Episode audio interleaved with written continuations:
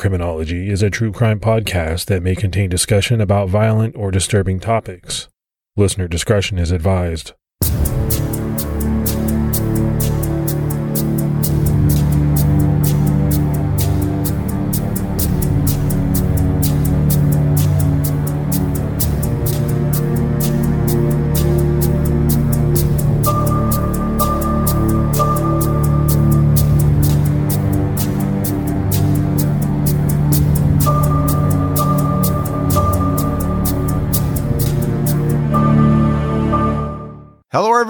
Welcome to episode 96 of the Criminology Podcast. I'm Mike Ferguson. And this is Mike Morford.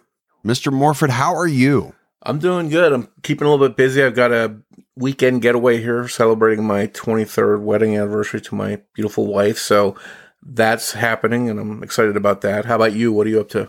Well, first, congratulations, man. 23 years. That is awesome. Yeah, and thanks to my wife, Rhonda, for sticking with me through that you know, you know how us guys are, so it can be trying for for the wives. So I hope. No, it, it it definitely is, and and it also is for the wives of podcasters or the husbands of podcasters. I mean, it's quite a time commitment.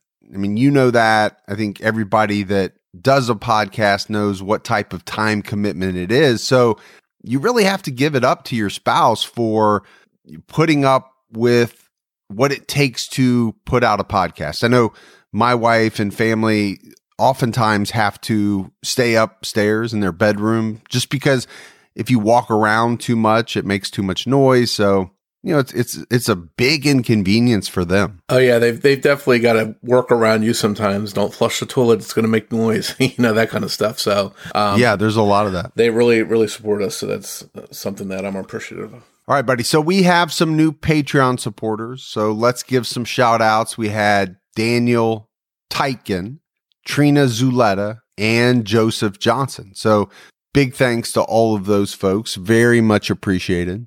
Thanks to all of you for that Patreon support. It really means a lot and it really helps us. And anyone out there listening that would like to help support the show on Patreon can do so by visiting patreon.com slash criminology. So, more if we're excited for CrimeCon. It's this May in Orlando, Florida. We'd love to see all of you out there. Now, if you're thinking about going, make sure you use our promo code Criminology2020. When you check out at crimecon.com, you'll get 10% off your standard badge price. And just a reminder, we've been getting some requests from people that want to binge our old episodes on the Zodiac, the Golden State Killer, all the other stuff we've put out over six months ago. You can still listen to those anytime you want with the Stitcher Premium app. And that comes with a 30 day free trial. So you can download that app now and get your binge on listen to those older episodes in a matter of minutes. So, all that out of the way, let's get into this episode. In 1994, the bodies of 23 year old Gail Matthews and her five year old daughter, Tamara Burkheiser, were found in their Williamsport, Pennsylvania home by Gail's mother. The double murder sent shockwaves of grief throughout the Williamsport community. Despite a number of suspects in this case, and one particular man who was charged twice, the case remains unsolved. This case still haunts people over 25 years later, and the big question remains who killed Gail Matthews and Tamara Burkheiser we were lucky enough to be joined by one of the investigators in that case, Kenneth Mains, who many people may know from the A&E series Hunting the Zodiac. You'll hear from him throughout this episode. Williamsport, Pennsylvania has a population of roughly 28,000 people, and it's situated just 66 miles west of Wilkes-Barre. The small city calls itself the birthplace of Little League Baseball. In 1938, a local man named Carl Stotz came up with an idea to form an organized baseball league for boys in Williamsport. Carl didn't have any sons of his own, but often played baseball with his young nephews. After obtaining sponsorships from local businesses, the first Little League baseball team was formed. The first season opened on June 6, 1939, and in the first game, Lundy Lumber beat Lycoming Dairy 23 to 8. The first national tournament was held in 1949, and since then, Williamsport has hosted the Little League Baseball World Series at Carl E. Stotz Field, or as locals call it, Original Field. at Memorial Park every August. While Williamsport might be a young boy's dream place to visit, what happened there in 1994 is what nightmares are made of. In late summer 94, 23 year old Gail Matthews resided in Williamsport at 812 Center Street, which was one side of a two story duplex. Gail and the tenant in 814 shared a porch and a front yard. Gail was a hardworking single mother to her daughter, five year old Tamara Burkheiser. Gail was born on March 4th, 1971, to Galen and Lois Matthews. She was the fourth of six children born to the couple. During Gail's high school years, she met a boy named Eric Burkheiser while cruising the streets of Williamsport, as many teens did back in the 1980s. Eric was a couple years older than Gail and a high school dropout. They started dating, and not long after, Gail became pregnant at the age of 16. She dropped out of high school before giving birth to Tamara on October 23, 1988. Eric was in jail at this time, but Gail's best friend was with her during the birth of Tamara to support her. After Tamara came along, Gail cherished her new role as a mother. To make ends meet and to help support her daughter, Gail held down a couple of jobs. One was a waitress job at Tailwinds Cafe, where she started working in 1990. Eric eventually got out of jail, but this relationship between Gail and Eric didn't last long. They parted ways in 1991. It was after that point that Gail raised Tamara on her own, which became increasingly difficult as Tamara got older and more of having two girls of my own. I understand how that can be, right? You get into those two, three, four, five year old time frames. That's when you get into the talking back, the temper tantrums. It can be a trying time. Now, we all know that being a parent is rewarding, but at the same time, it's not always a bed of roses. But despite that, Tamara was very close to her mother and her grandmother Lois. Gail was determined to make it on her own without relying on anyone else's help. She was dedicated to her job at the Tailwinds Cafe and worked her way up to acting manager. Gail, she was 23 years old and uh, she was a single mother to Tamara, who was five years old. And they were frickin' frack. And by that, I mean, you know, where you saw one, you saw the other. She was a great mom, and she was trying to live on her own. Again, she's 23. Uh, she worked as a manager at a uh, a cafe and a waitress there, and she was trying so hard to start her own life. You know, a single mom, uh, trying to make ends meet. You know, she didn't have a lot of money, but put a roof over Tamara's head, you know, kept food on the table. And of course, she had help from her family in doing so, but she didn't live at home. You know, she she could have, you know, but she wanted her own life. With the modest amount of income that they had, of course, they lived in a modest area. It wasn't an upscale area or anything like that. And there is crime in that area. I mean, Williamsport has crime, but it's mostly drug related. Williamsport probably has 10 homicides a year, and nine of those are drug related. So this is very unusual. For it not to be solved was just mind blowing to the community and and to me, honestly, when I took over the case, you know, I thought, you know, I was very cocky, arrogant detective, I think, at the time, at least in my own mind, that I could solve that case within six months after getting it. And, you know, I really thought that. During the summer of 1994, Gail met and started dating a man named Jay Maley. Jay started coming over to Gail's house quite often. By early September, Gail was hoping for a bigger commitment from him. She was happy and felt like she was ready to settle down. Every morning, Gail and Tamara would go to Gail's mother's home for breakfast before Gail went to work. Gail and Tamara spent a lot of time at Lois's home. In fact, Gail rarely cooked meals at her house. She would go to Lois's instead. On the morning of Friday, September 2nd, 1992, Gail never arrived at Lois's home for breakfast like she normally did when she failed to pick up her best friend, Shauna Bartholomew, to take her to work.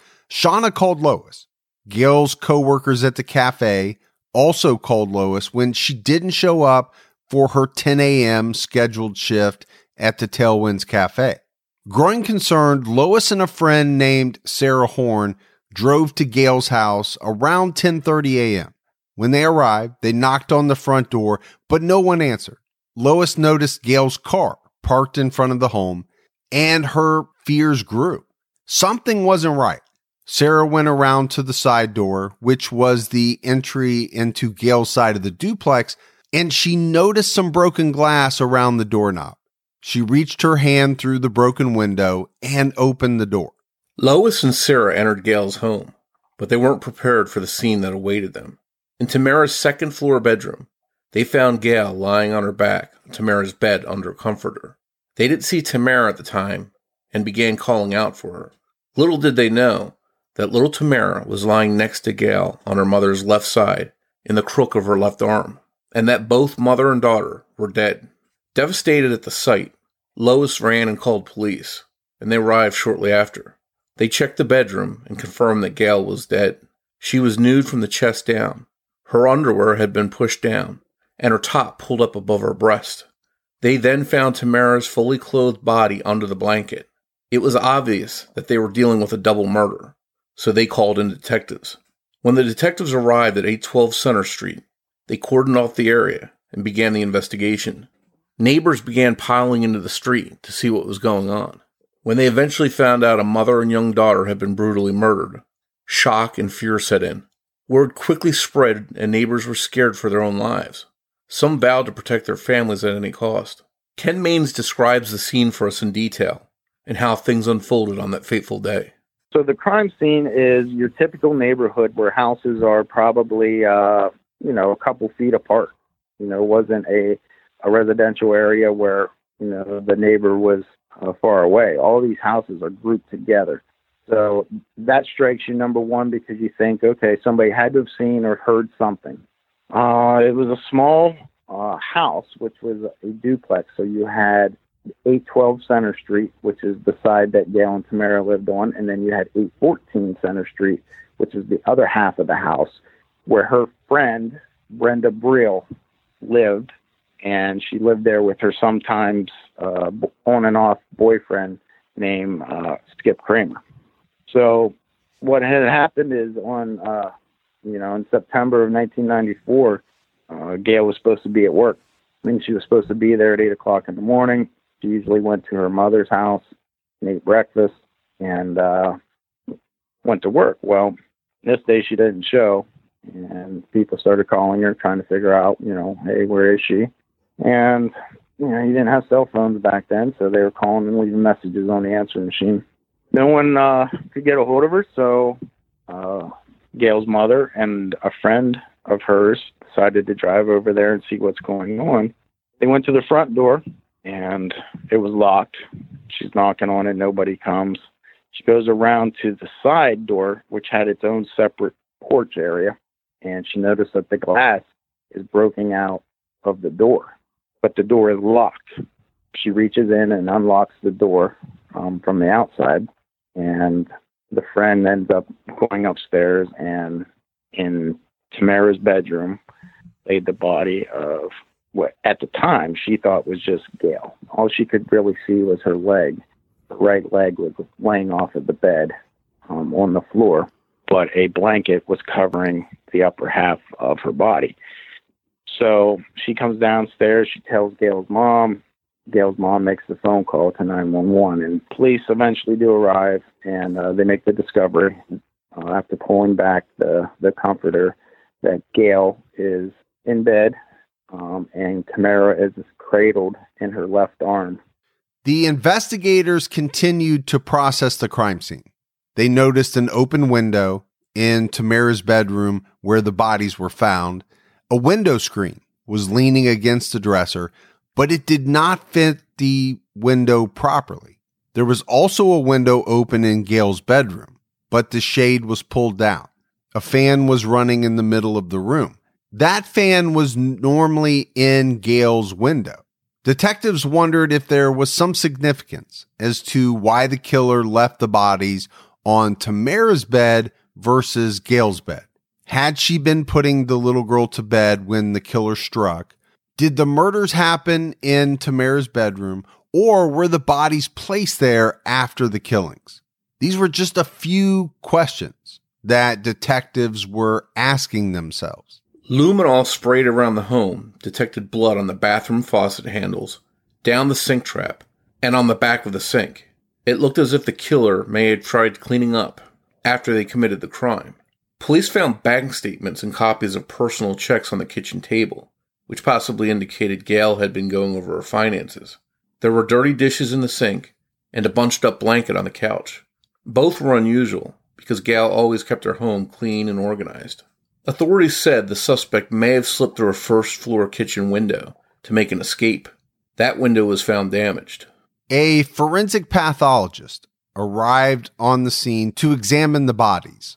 The forensic pathologist found several stab wounds on Gail's body and her throat was slashed. She also appeared to have been strangled and she had multiple bruises on her body. Gail appeared to have been sexually assaulted and the examiner collected a large amount of semen from her vagina, so much that it was visible to the detectives on scene. One of them even made a comment to a fellow detective, there's our killer right there, thinking that the semen had to belong to the murderer. Tamara was strangled by someone using their hands and a piece of clothing. She had been hit on the head and her throat was slashed, but she was not sexually assaulted. The medical examiner could not give an exact time of death for each victim, but estimated that their deaths must have occurred sometime between 8 p.m. and 10:30 a.m. More recently, renowned pathologist Cyril Wecht placed the time of death between 10 p.m. and 1 a.m. The original pathologist noticed that Gail had what looked like a blood-stained imprint of a knife on her torso. It matched a kitchen paring knife found in the dish drainer with its blade up. This is something that investigators and family found very odd. We mentioned it. Gail worked in a cafe and was taught numerous times to put sharp knives away with the blades down. So it was thought no way would Gail have ever placed the paring knife in the sink with the blade up, especially with Tamara in the house. Lab reports later revealed no blood on the paring knife. As usual in a homicide investigation, detectives looked at Gail and Tamara's movements and activities before their murders. The two were last seen alive around 9:30 p.m. on Thursday, September 1st, 1994, by David and Wanda Danley, the Danleys were friends of Gail's neighbor, Brenda Briel, who lived in the other half of the duplex. Brenda had three small children of her own, and occasionally her boyfriend, Skip Kramer, lived with them. Brenda and Skip had been seeing each other for about seven years and had one child together. That night, Gail asked Brenda's friend David to kill a moth for her in her kitchen, which he did with Tamara's shoe. After that, Gail spoke on the phone with her cousin, Tina Coons, and the two talked until about 10 p.m. Tamara was still awake during this time. Normally, Gail would have given Tamara a bath before bed, but Tamara was found in the clothes she had worn that day. Police questioned a lot of people that knew the murdered mother and daughter, and while they had some theories and persons of interest, there were no arrests made, and the case cooled off, leaving the community guarded and wondering who had committed the murders and if the killer was living amongst them. Almost a year after the murders, then Lycoming County District Attorney Thomas A. Marino announced that he wanted to exhume the bodies of Gail Matthews and Tamara Burkheiser so that additional tests could be performed. One test that was not available at the time of the murders could detect fingerprints and other markings on their bodies. But for whatever reason, their bodies were never exhumed. Although not much was happening publicly during that year after the murders, detectives always had a suspect in mind from day one, and that was Skip Kramer, the boyfriend of Brenda Briel, Gail's neighbor, and they looked at him very hard. What had happened is there were some witnesses the night of the murder that said, "Hey, I seen uh, a gentleman that I know, as Skip Kramer, walking towards that house and actually get up onto the porch of the crime scene at about five in the morning." Girl said, "I saw him. He saw me. I said hi. He said hi. What time is it?" Uh, it was five o'clock in the morning, and he said, "Okay." She didn't think nothing out of it because he had lived in the other half of the duplex with Brenda Brill. Well, what some people didn't know, and she obviously didn't know, Brenda had kicked him out earlier that night. Uh, they were having some difficulties. He showed up, you know, earlier in the day, took his clothes, and left. Another witness who lived right across the street from Gail, and and this to me, of all the pieces of evidence, this is the most crucial to me. The neighbor across the street says he was awakened at about the same time, five in the morning, um, by voices. He looked out. There was a street light there. He seen Skip Kramer, who he knows, who had worked for him. I mean, he has no doubt it was Skip Kramer talking on the front porch to a blonde-haired child. Couldn't make out who the child was, just that it was a child and that blonde hair. And Skip said to this child, your mommy's not here. Go back inside. To me, that's that's the crux of the case. There was two children in that house that had blonde hair. One was the victim, Tamara, who was five, and one was Brenda Brill's son, who was ten. But he had some sort of uh, disease that made him look younger than what he really was. Uh, but the witness couldn't tell whether it was a boy or a girl all he knows it was a child with blonde hair. And Skip said, Your mommy's not here, go back inside. So they find Skip. And this, again, I'm telling you that this case is, is unlike any other case I've ever looked at because there's so many good suspects. And there's so many ironic things that happen. The neighbor, at about 10 in the morning uh, after the murders, calls police and says, Hey, there's a car parked out here. We've been out here for a long time looks like the person's sleeping in there. Can you come and you know check it out? So the police show up and they identify the driver as Skip Kramer. He is sleeping in his car about a block away from the murder scene. The car won't start, so the police actually help him push the car, and they have no idea that he's a murder suspect. And they help him try to start his car. Fast forward about a day later, after they get done interviewing everybody, these witnesses, they said, "Well, we need to talk to Skip Kramer because you know we got to find out who he's talking to, why he was on the porch." They find him, they interview him. He states, "Yeah, I, you know, I was on the porch. I was actually at Brenda's house checking her doorknob. I wanted to see if she had any other guys there in the house with her or anything like that." They said, "Well, who was the child you were talking to?" And he gets a surprised look on his face and he says, I, I wasn't talking to any kid. And they're like, Well, we have a witness that saw you. And he, he denies this. He Absolutely not. Who who has reason to lie? You know, the the independent witness who is a, you know, seventy year old man, or is it, you know, Skip Kramer who is the murder suspect? So based off of that interview, he made some incriminating statements like he asked the police investigators, Do you think that I murdered them? And they said, Well, Skip, you're going to have to tell us. And he said, um, Do you think I could have blacked it out? And, you know, so that raised a red flag. And they gave him a polygraph test. He failed a polygraph test. And in the uh, post test interview, he made a statement, something to the effect that in my head, I've convinced myself that I've done it but in my heart, I know I didn't. So his statements, you know, raised red flags. So they ended up getting his clothing from that night. They go to his house, they get his clothing, and they were washed. Yeah, when he came home that night, he washed his clothes. In March 1998, Williamsport police arrested Skip Kramer and charged him with the murders of Gail Matthews and Tamara Burkheiser. Police apprehended him while he was at the Lycoming County Courthouse on another matter. They charged him with first, second, and third degree murder, burglary, false imprisonment, unlawful restraint, and related offenses. The news of an arrest was welcomed in the community, but disappointment was on the horizon. Within weeks, Lycoming County Judge Dudley N. Anderson dismissed all charges against Kramer due to insufficient evidence.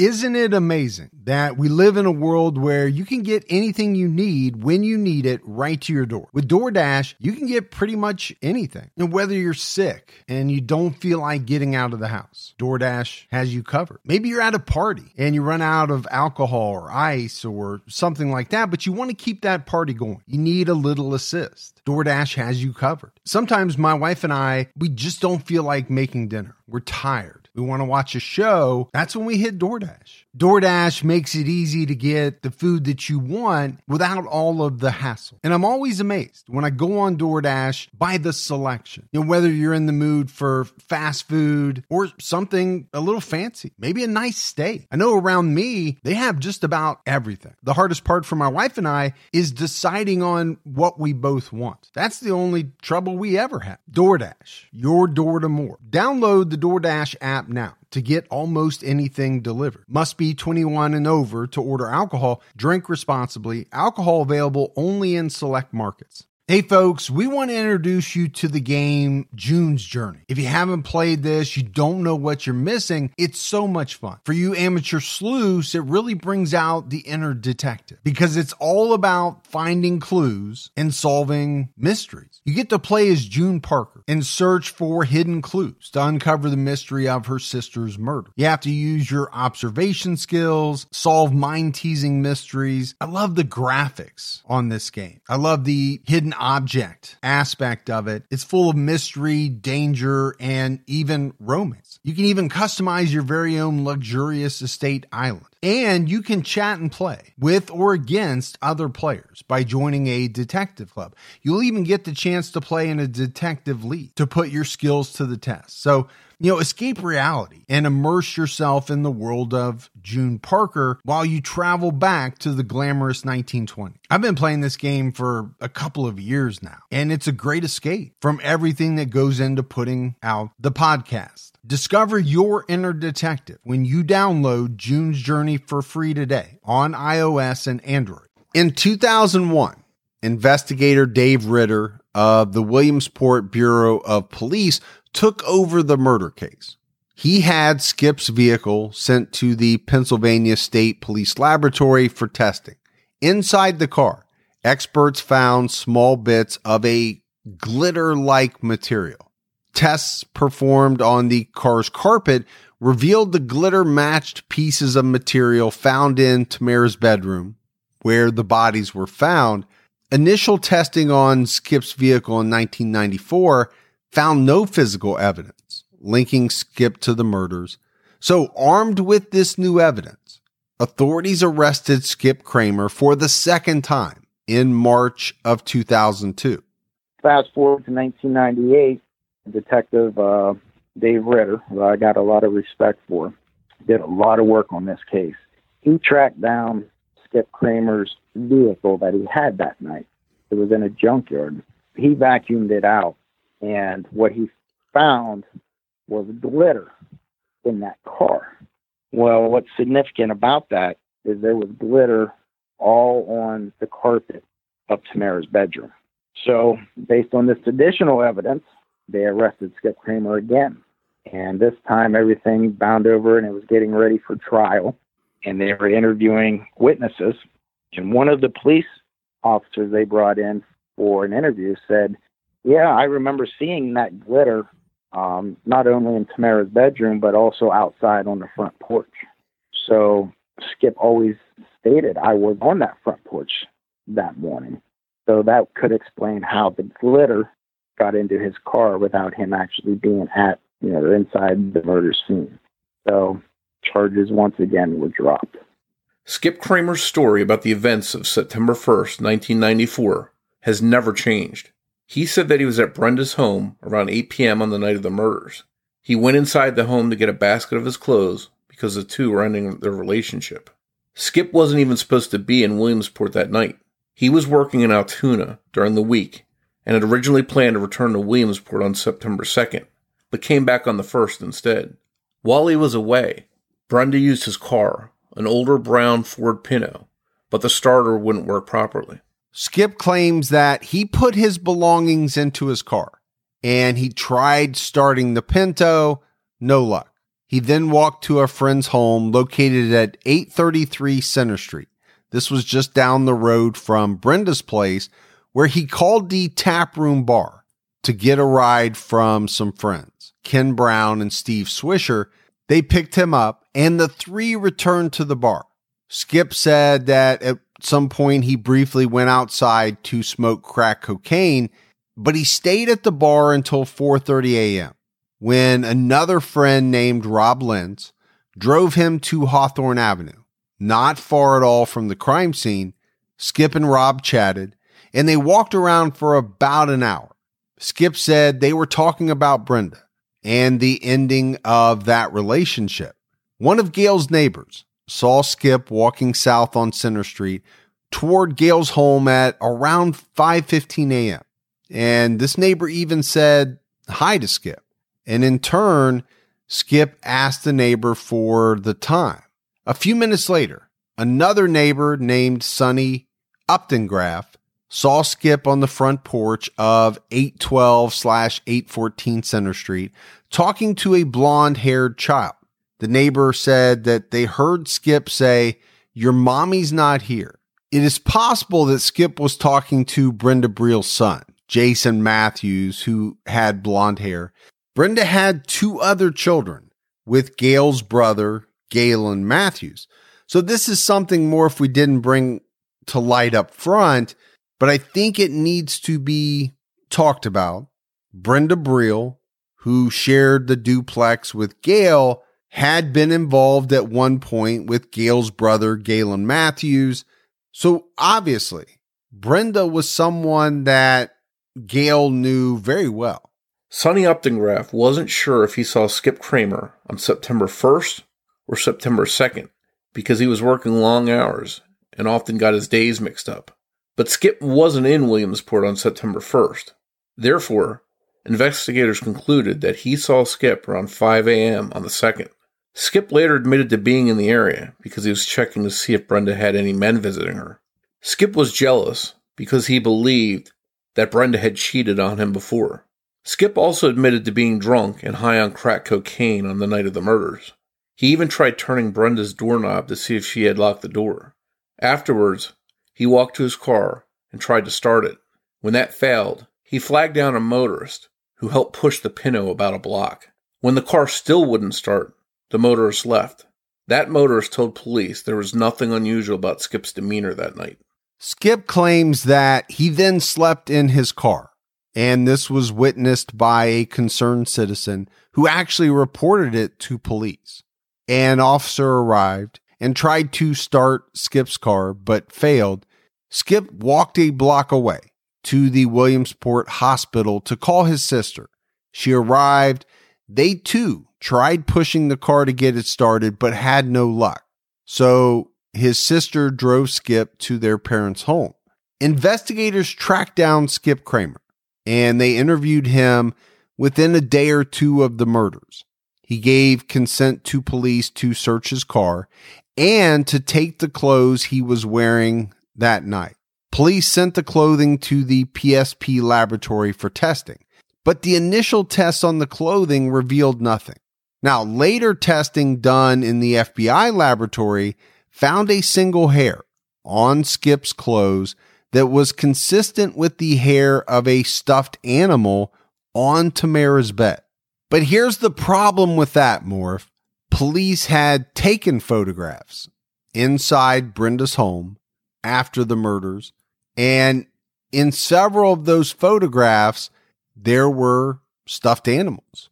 So it's quite possible that the hair could have come from one of those. If Skip was the murderer, what was the motive? One possible theory is that Skip was sexually attracted to Gail. Another possible theory was that Skip wanted revenge against Gail for telling Brenda to break up with him. We should point out that in 1994, Skip Kramer consented to providing blood and hair samples and to being examined by medical personnel. When they examined him, they didn't see any scratches on his body. It wouldn't be until years later that police learned that Skip's DNA didn't match the semen or touch DNA found at the crime scene. In March 2004, two years after Skip's second arrest for the murders, then District Attorney Michael A. Dinges dropped the charges against Skip Kramer, saying there wasn't enough evidence to convict. But he also added that there was no statute of limitations for murder and that the case would remain open.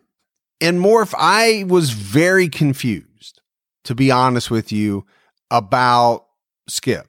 Arrested twice, charged twice, had the charges dropped against him twice.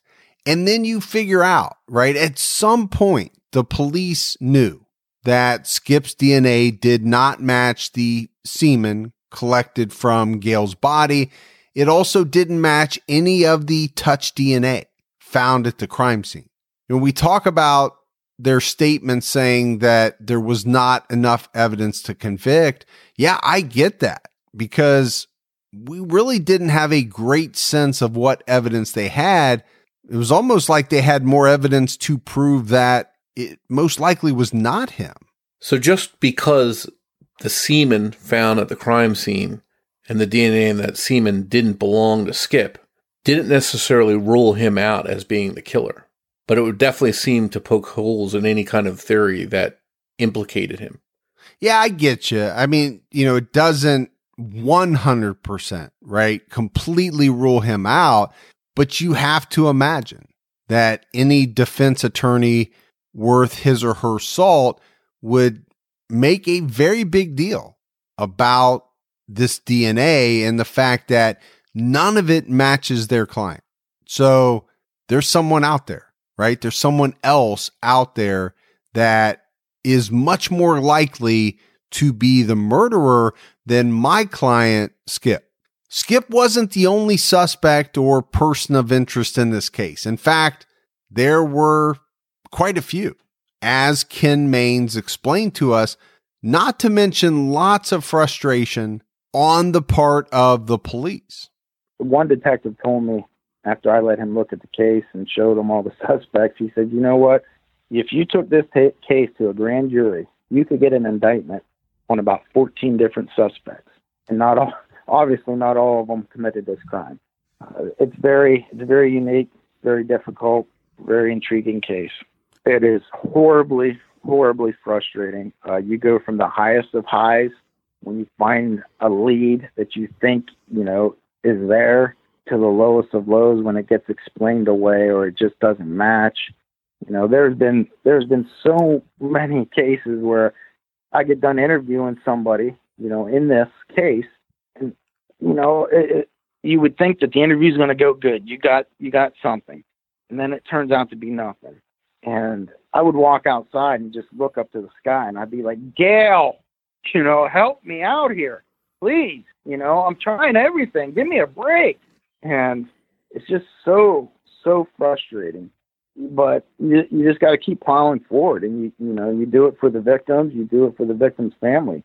You know just this morning you know i got a text from uh, gail's sister and we were you know talking about different theories and stuff like that. So you do it for them you know and you just keep working on it. So Morph, we're going to talk about some of those other potential suspects and persons of interest one is ken brown Ken Brown was Skip's best friend, who, along with Steve Swisher, gave Skip a ride that night to Center Street. Ken and his wife, Gloria, had recently moved to a home on Center Street near Gail Matthews' residence. Ken took and failed a polygraph test. It was reported that he also gave inconsistent statements to police about what time he left the taproom bar. He originally said he left at 11 p.m. on September 1st and went home. Then later he said it was more like 2:30 a.m. on the 2nd. And then even later changed that to 4 a.m. On top of all of these inconsistencies, Ken Brown was about an hour late to work the next day. Ken Brown was previously arrested for criminal homicide for hitting his pregnant girlfriend in the stomach and causing her to miscarry. Charges were later dropped. Some locals believe Ken and his twin brother Bill killed Gail and Tamara. Suspicion has also been cast on Brenda Briel, who is Gail's neighbor. People think she had something to do with the murders, or at the very least, helped cover up for Skip Kramer. The walls between Gail and Brenda's apartment were very thin, and some believe Brenda must have heard something coming from Gail's home when the murders occurred. Brenda's story, though, has never changed about the night of September 1st, 1994. She said she had spoken on the phone with Wanda Danley, who was at Brenda's home earlier that evening. While she was on the phone with Wanda, Brenda was straightening up the house and getting ready for bed at 10 p.m. She claimed she was a sound sleeper and slept through the night until her son's crying woke her up the next morning. She then got her children ready for school. She claimed she heard someone walking around in Gal's bathroom at around 8 a.m., but that's all she could add. After police arrived at the crime scene, Brenda Briel and Wanda Danley returned to Brenda's home after being told about the murders. Police questioned Brenda and Wanda about who was at Brenda's home the previous night and if Gail Matthews had any visitors. Wanda said she left Brenda's at 9:30 p.m. the night before. Wanda told police that Skip Kramer had been there to get his belongings. Brenda had not mentioned this to police, and when they asked her why, she answered that she simply forgot and started crying. Over the years, Brenda Briel has been accused of telling a number of stories around her suspicion that Skip was involved in the murders she has said that he had intended to kill her, but went to the wrong house because he was drunk and high. She has also claimed that Skip hired a hitman who went to the wrong house. Brenda has said that Skip killed Gail and Tamara to get back at Gail's brother Galen, the father of Brenda's kids. The one thing we do know is that at some point Brenda was charged with perjury by a state grand jury for lying in regards to some details of the crimes that she told others. There were details of the murders she wasn't supposed to know. Now, Brenda has claimed that she learned of this information through police, some of it through the news, and some of it from Lois Matthews. Police have said that they never released crime scene details to her or anyone for that matter but many of the details of the crime were leaked to the Williamsport Sun Gazette. So, therefore, Brenda could have been telling the truth about reading some of these details in the news. Brenda Briel has since remarried, and her husband defends her innocence on social media. Hey, it's Kaley Cuoco for Priceline. Ready to go to your happy place for a happy price? Well, why didn't you say so? Just download the Priceline app right now and save up to 60% on hotels. So, whether it's Cousin Kevin's Kazoo concert in Kansas City, go Kevin, or Becky's Bachelorette Bash in Bermuda, you never have to miss a trip ever again. So, download the Priceline app today. Your savings are waiting. Go to your happy place for a happy price. Go to your happy price, Priceline. Another possible suspect is Gail's ex and Tamara's father, Eric Burkheiser. A possible motive is that Eric was angry about Gail's relationship with Jay Maley and the increase in child support he was ordered to pay. He was $1,600 in arrears and was paying almost $3,000 in fines and costs. And Eric's live-in girlfriend, Ricky Shoemaker, was ordered to pay almost $330 in child support to her ex, Sylvester Shoemaker, for her two children. This theory centers around the fact that between the two of them, they were swimming in child support debt. Gail had agreed to give Eric back $10 a week for the $40 his employer would take out of his paycheck for child support. But on the night of the murders, Gail told him that she spent the $10 and couldn't give it back. Eric Burkheiser claimed that he was in bed with his girlfriend Ricky around 10 p.m. on the night of the murders and never left the house until the next morning. He was supposed to have his nephew over that night, but it didn't materialize because his nephew was behaving badly. Eric Burkheiser took and passed a polygraph test in 1995. Police reports stated that Eric's demeanor was suitable for a person who had just lost a child and an ex girlfriend. And Morph, I think this is something that you and I have talked about in the past how should someone act in the wake of some type of terrible tragedy? Not everyone reacts the same way, but from the police's point of view, Eric Burkheiser was acting in a way that they would expect to see from a person who had lost both a child and an ex girlfriend.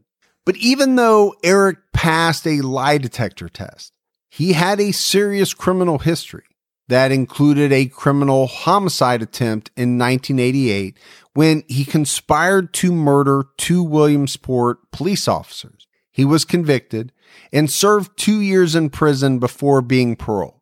Eric has also been in trouble a number of times for domestic disturbances, DUIs, and thefts. Tamara's father, Eric Burkheiser, he was a person of interest early. He was not looked at very hard by the original investigators. Certainly not as hard as I looked at him and as much as I investigated him. When I took over the case, I really focused on him. And the reason being is he was a violent person. Uh, he had been in jail before. He tried to uh, try to shoot a cop one time, I guess, and he he got in a lot of fights. And he, when he was with Gail, he had hit her, you know, where Gail's brothers had to intervene, and he he fit, you know, the profile a little bit better than anybody else. And you throw on top of that motive, you know, you got to go back to well, why were these people killed? They're not involved in drugs. There's, there's no prostitution. There's nothing to make them a high risk victim. So one of the things that I focused in on was that Eric owed a lot of child support. And it was learned that recently Gail was going to take him back to court for more child support. And we're not talking a lot of money. You know, we're they had they had this arrangement set up where he would pay the child support and she would actually give him like ten dollars back. A couple of days leading up to these murders, Gail informed him, "Hey, I can't give you any more money back. You know, I need it." Well, to me and you, you know, maybe ten dollars isn't nothing, but you know, to some people, ten dollars is a lot. So I thought maybe that that was a stressor that caused these homicides. So I really focused in on him and, you know, his inability to pay child support. You know, I think he missed 151 payments at one point in time. And when I interviewed him, you know, he there was a lot of discrepancies. I gave him a lie detector test. He failed that polygraph, and at the end of it, you know, he said, oh, "I got a lot of soul searching to do," and he made a lot of comments that were uh, made me, you know, really focus on him to the point where I went to the district attorney and I said, "I think I got it," and I laid out my case in front of him and some other detectives on a PowerPoint. And everyone in that room agreed that he more than likely committed these murders. And I would have enough to make an arrest. I didn't because I wasn't 100% sure. And I would never arrest anybody unless I'm 100%. And I'm glad I didn't. But uh, he, he, he fit everything so much that I went to the FBI's behavioral unit we had a conversation and showed the evidence and everything and they told me you have him appropriately prioritized as the number one suspect and the Vidocq Society as well. I went to uh, Richard Walter's house, the head of uh, one of the founding members of Vidocq, and he told me it's it's him to the point where he actually came up and spoke to the district attorney and explained to him why he believed it was him I was on him. I was on him hard and uh, harder than I've ever been on any other suspect in my life. I mean, it, to the point where he absolutely hated me. But you know what? He never refused an interview with me. And I talked to him 20 times and he always, always talked to me. And looking back now, you know, 10 years later, you know, is he a suspect? Nah, I don't know. To me, it could just be somebody that really wants to find the murderer of his daughter. Another person of interest is Thomas Tommy Bartholomew. He's a relation of Gail's best friend, Shauna Bartholomew, through her marriage to Brian Bartholomew.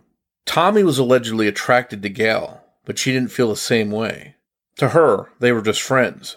During the phone conversation between Gail and Tina Coons on the night of the murders, Gail was complaining about Tommy and how persistent he was in wanting to date her. Tommy was employed as a substitute teacher at the time of the murders and was seen at Gail's home around 8 p.m. on the night of the murders, talking to Tamara through the chain link fence. He claims he asked the little girl what her mom was doing, and she replied, Staying home because I got school tomorrow. At that moment, Gal came outside to throw leftover noodles she had cooked for Tamara into the garbage.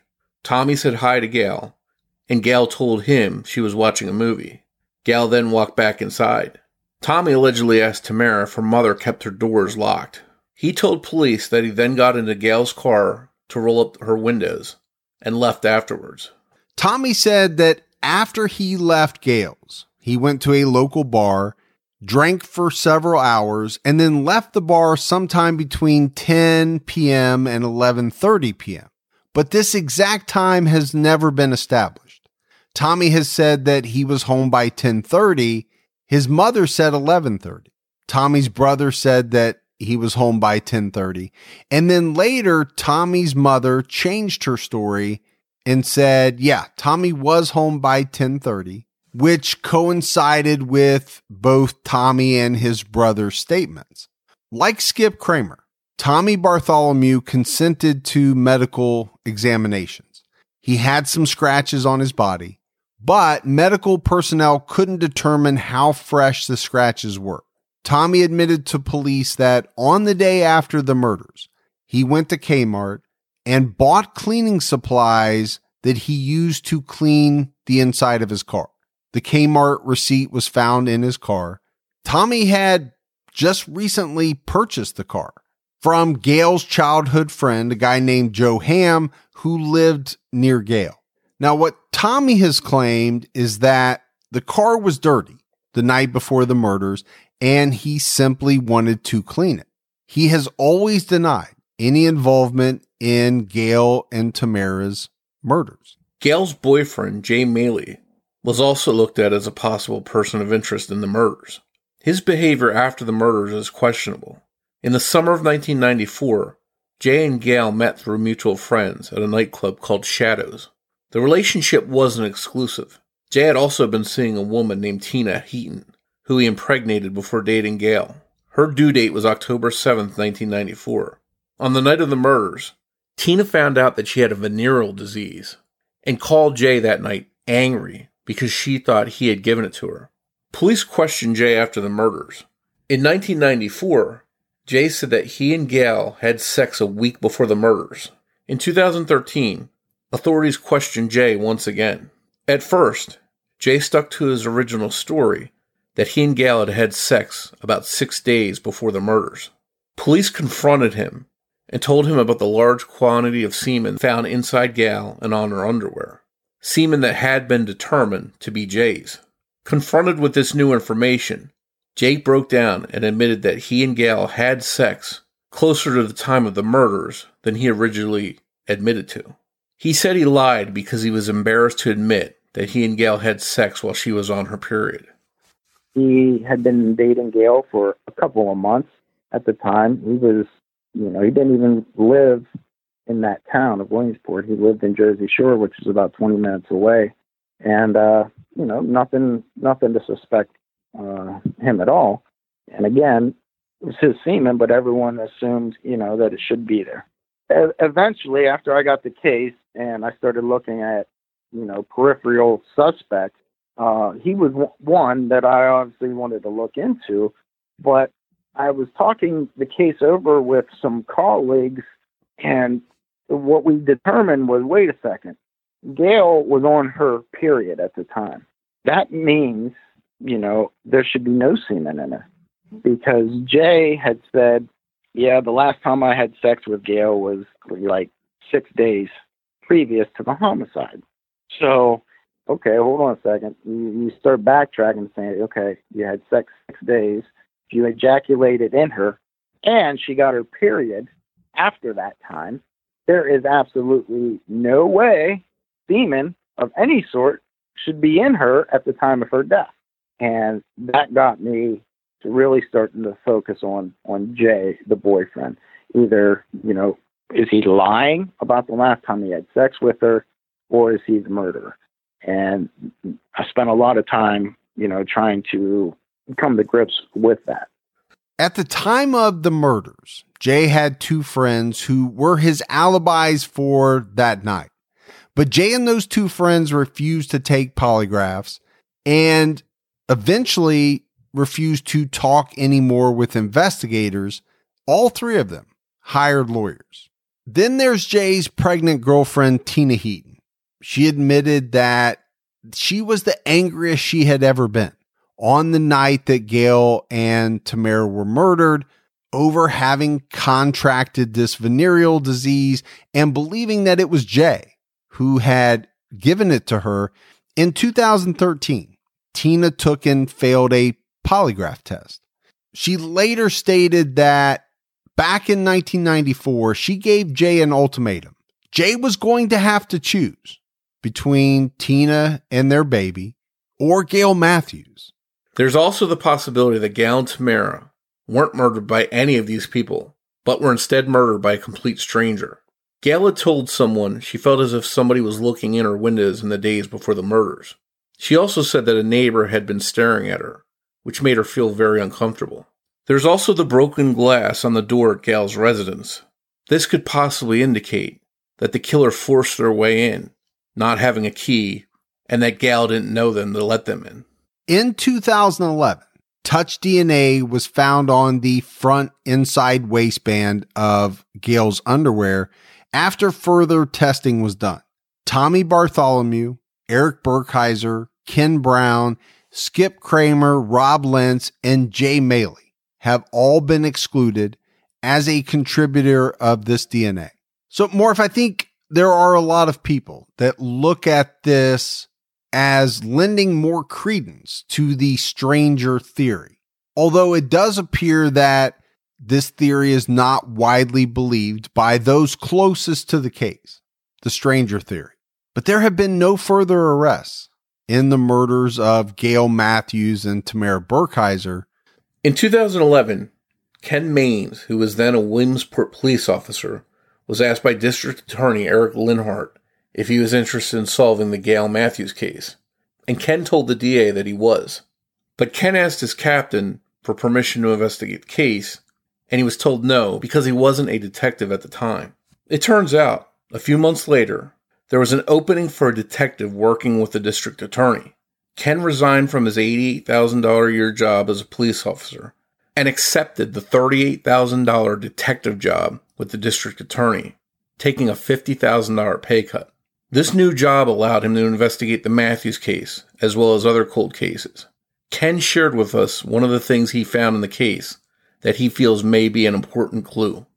One of the biggest clues, potential clues in this case, is an answering machine call. So when they were going through evidence in that house, they took the answering machine and on it was a message from Tamara. It says, to the effect she's whispering into the phone and she says, It's happening. He's hitting me and everything. Come get me. Which is very chilling and very haunting. Well, in those old message answering machines, you could hit a memo and it would record your voice on it. So it's possible that that was or Tamara calling, trying to call for help in the midst of this homicide. So the original investigators thought that important enough, obviously, that they sent that tape to the FBI to get it enhanced. When they enhance it, you hear some additional clues. You hear a person yell, hang up, and then Tamara leaves her message. And then at the end, you hear somebody groaning. And that becomes very important because now you think, oh my goodness, that five year old girl was calling for help. And she hit the memo button and recorded herself. And her mom obviously, you know, laying there dying or groaning, and the person that's yelling, "Hang up!" You know, you can you can deduce things from that, and I'll tell you what I deduce from it. Sounds like a female to me yelling, "Hang up!" Mm-hmm. And Tamara in her message says, "He is hitting me and everything." So now you could deduce if this is related to the homicide. There's two murderers. One's a female and one's a male That's if that call, that message is related to the murder. But when you listen to that, just like the 911 call, and hear that, it is haunting and it is chilling. In 2013, Ken Mains formed the American Investigative Society of Cold Cases, or ISOC, a nonprofit organization that reviews cold cases involving murders and missing persons. The review panel is impressive to say the least. Among the members is Lieutenant Joe Kenda from Investigation Discovery's show Homicide Hunter, retired FBI agent Mark Safarik, who worked in the behavioral analysis unit in DC, and Dr. John Liebert, a forensic psychiatrist who contributed his expertise on the Atlanta child murder cases, Ted Bundy, and the Green River Killer. So, Morph, I think if you are putting together a team to work on cold cases, those three gentlemen are at the top of the list, right? Of, of people that you want to include. There's definitely some impressive credentials there. Ken Mains is still very passionate about solving the Matthews case and vows to never stop until there's an arrest. The family of Gail Matthews was thrilled to have Ken on board investigating the case. Gail's sister, Julie Strobel, has described Ken as being an amazing detective. The case has haunted Ken and stuck with him so much, he's decided, partially at the urging of Gail's family, to write a book about the case. Well, initially, I had no, I had no intentions of writing a book. I did have the intention of doing a television show. So after uh, the hunt for the Zodiac killer, you know, I had a lot of offers from a lot of TV companies, and to do something, and that was a passion project of mine that I I needed out there. I want people to see it so leads can come in. So Karga Seven, who I did the Hunt for the Zodiac Killer with, they were interested. So we filmed a uh, you know a pilot, a trailer, in order to pitch to the networks to get this as a series. You know, my investigation into the Gail Matthews and Tamara Burkheiser murders, and it was called Chasing Demons. I thought it was phenomenal. It, I thought it had great potential, but as I've come to learn, Hollywood is a very fickle business, and it did not get picked up by the networks. So I left it at that. I had no intentions on writing a book. But then uh, I talked to Gail's sister, Julie, and she wanted a book done, and she wanted me to write it. And that's the only reason that I'm doing it, it is for Julie. And and that and that's it. I mean, I I want people to know about this murder, and I want it solved. And one of the unique things about this book that I think is unique, anyhow, I don't think has ever been done. I've decided when I started this case, I kept a journal of every single thing that I did on this case. You know, I put the date, September 2nd, 19, you know, whatever. I did this. I interviewed this person. They said this. I sent this evidence to the lab, and these are the results. It's over 400 pages, and I want to release that so people can see how a cold case detective works, what they do, and I'm going to put that in there. And I don't think that's ever been done before. It's a, it's an actual cold case journal, and it'll show everything that I ever did on the case, and people can make up their own minds. In this book, what I want to do is leave it up to the readers. They get to see everything that I did on the case, and then they get to see what the original investigators did on the case as well. And those are the facts. And after you read the facts, you can come up with your own opinion of who you think did it. And a lot of this is up to Julie because this, you know, again, I'm doing it for her.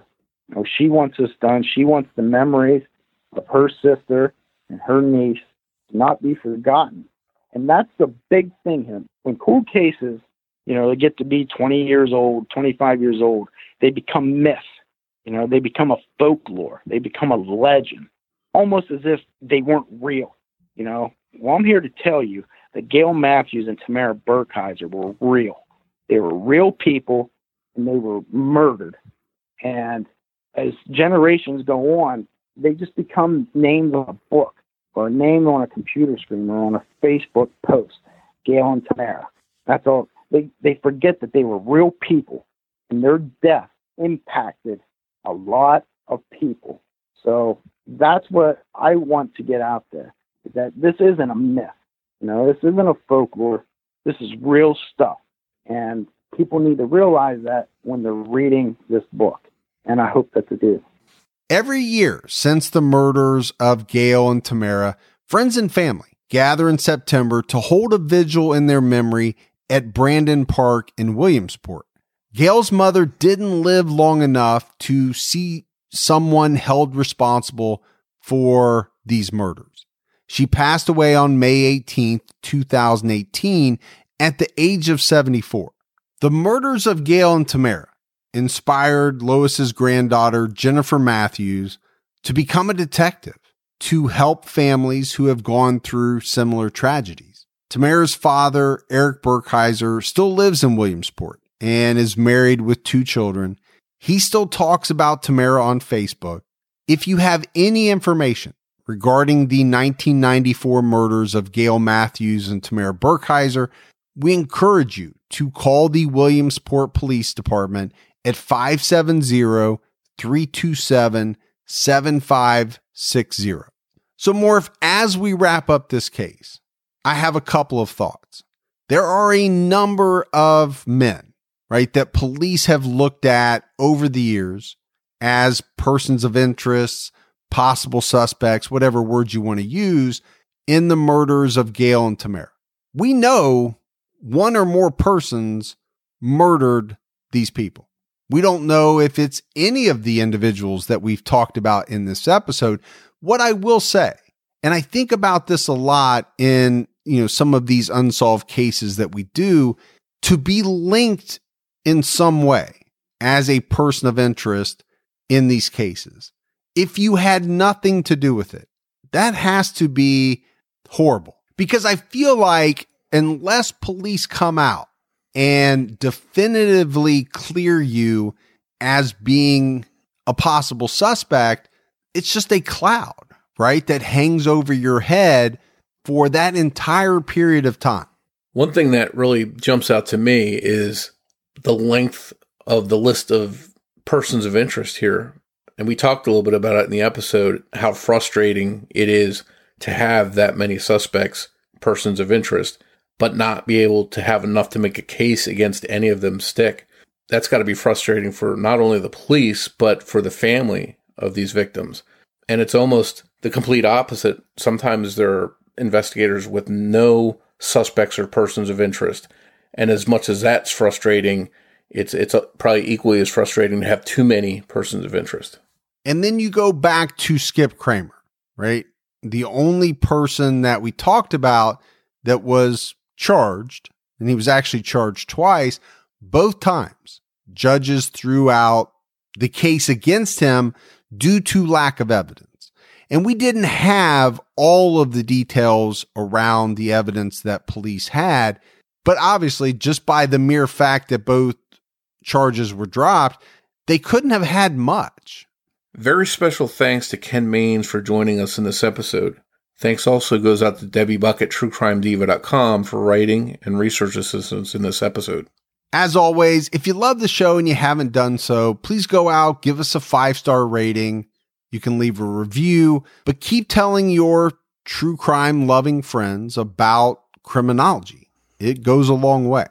If you want to find us on social media, we're on Twitter with the handle at Criminology Pod. You can also find us on Facebook by searching for Criminology Podcast or by joining our Facebook discussion group, which is Criminology Podcast Discussion and Fans. All right, that is it for another episode of Criminology. We will be back with all of you next Saturday night with a brand new episode. So for Mike and Morph, we'll talk to you next week. Take care, everyone.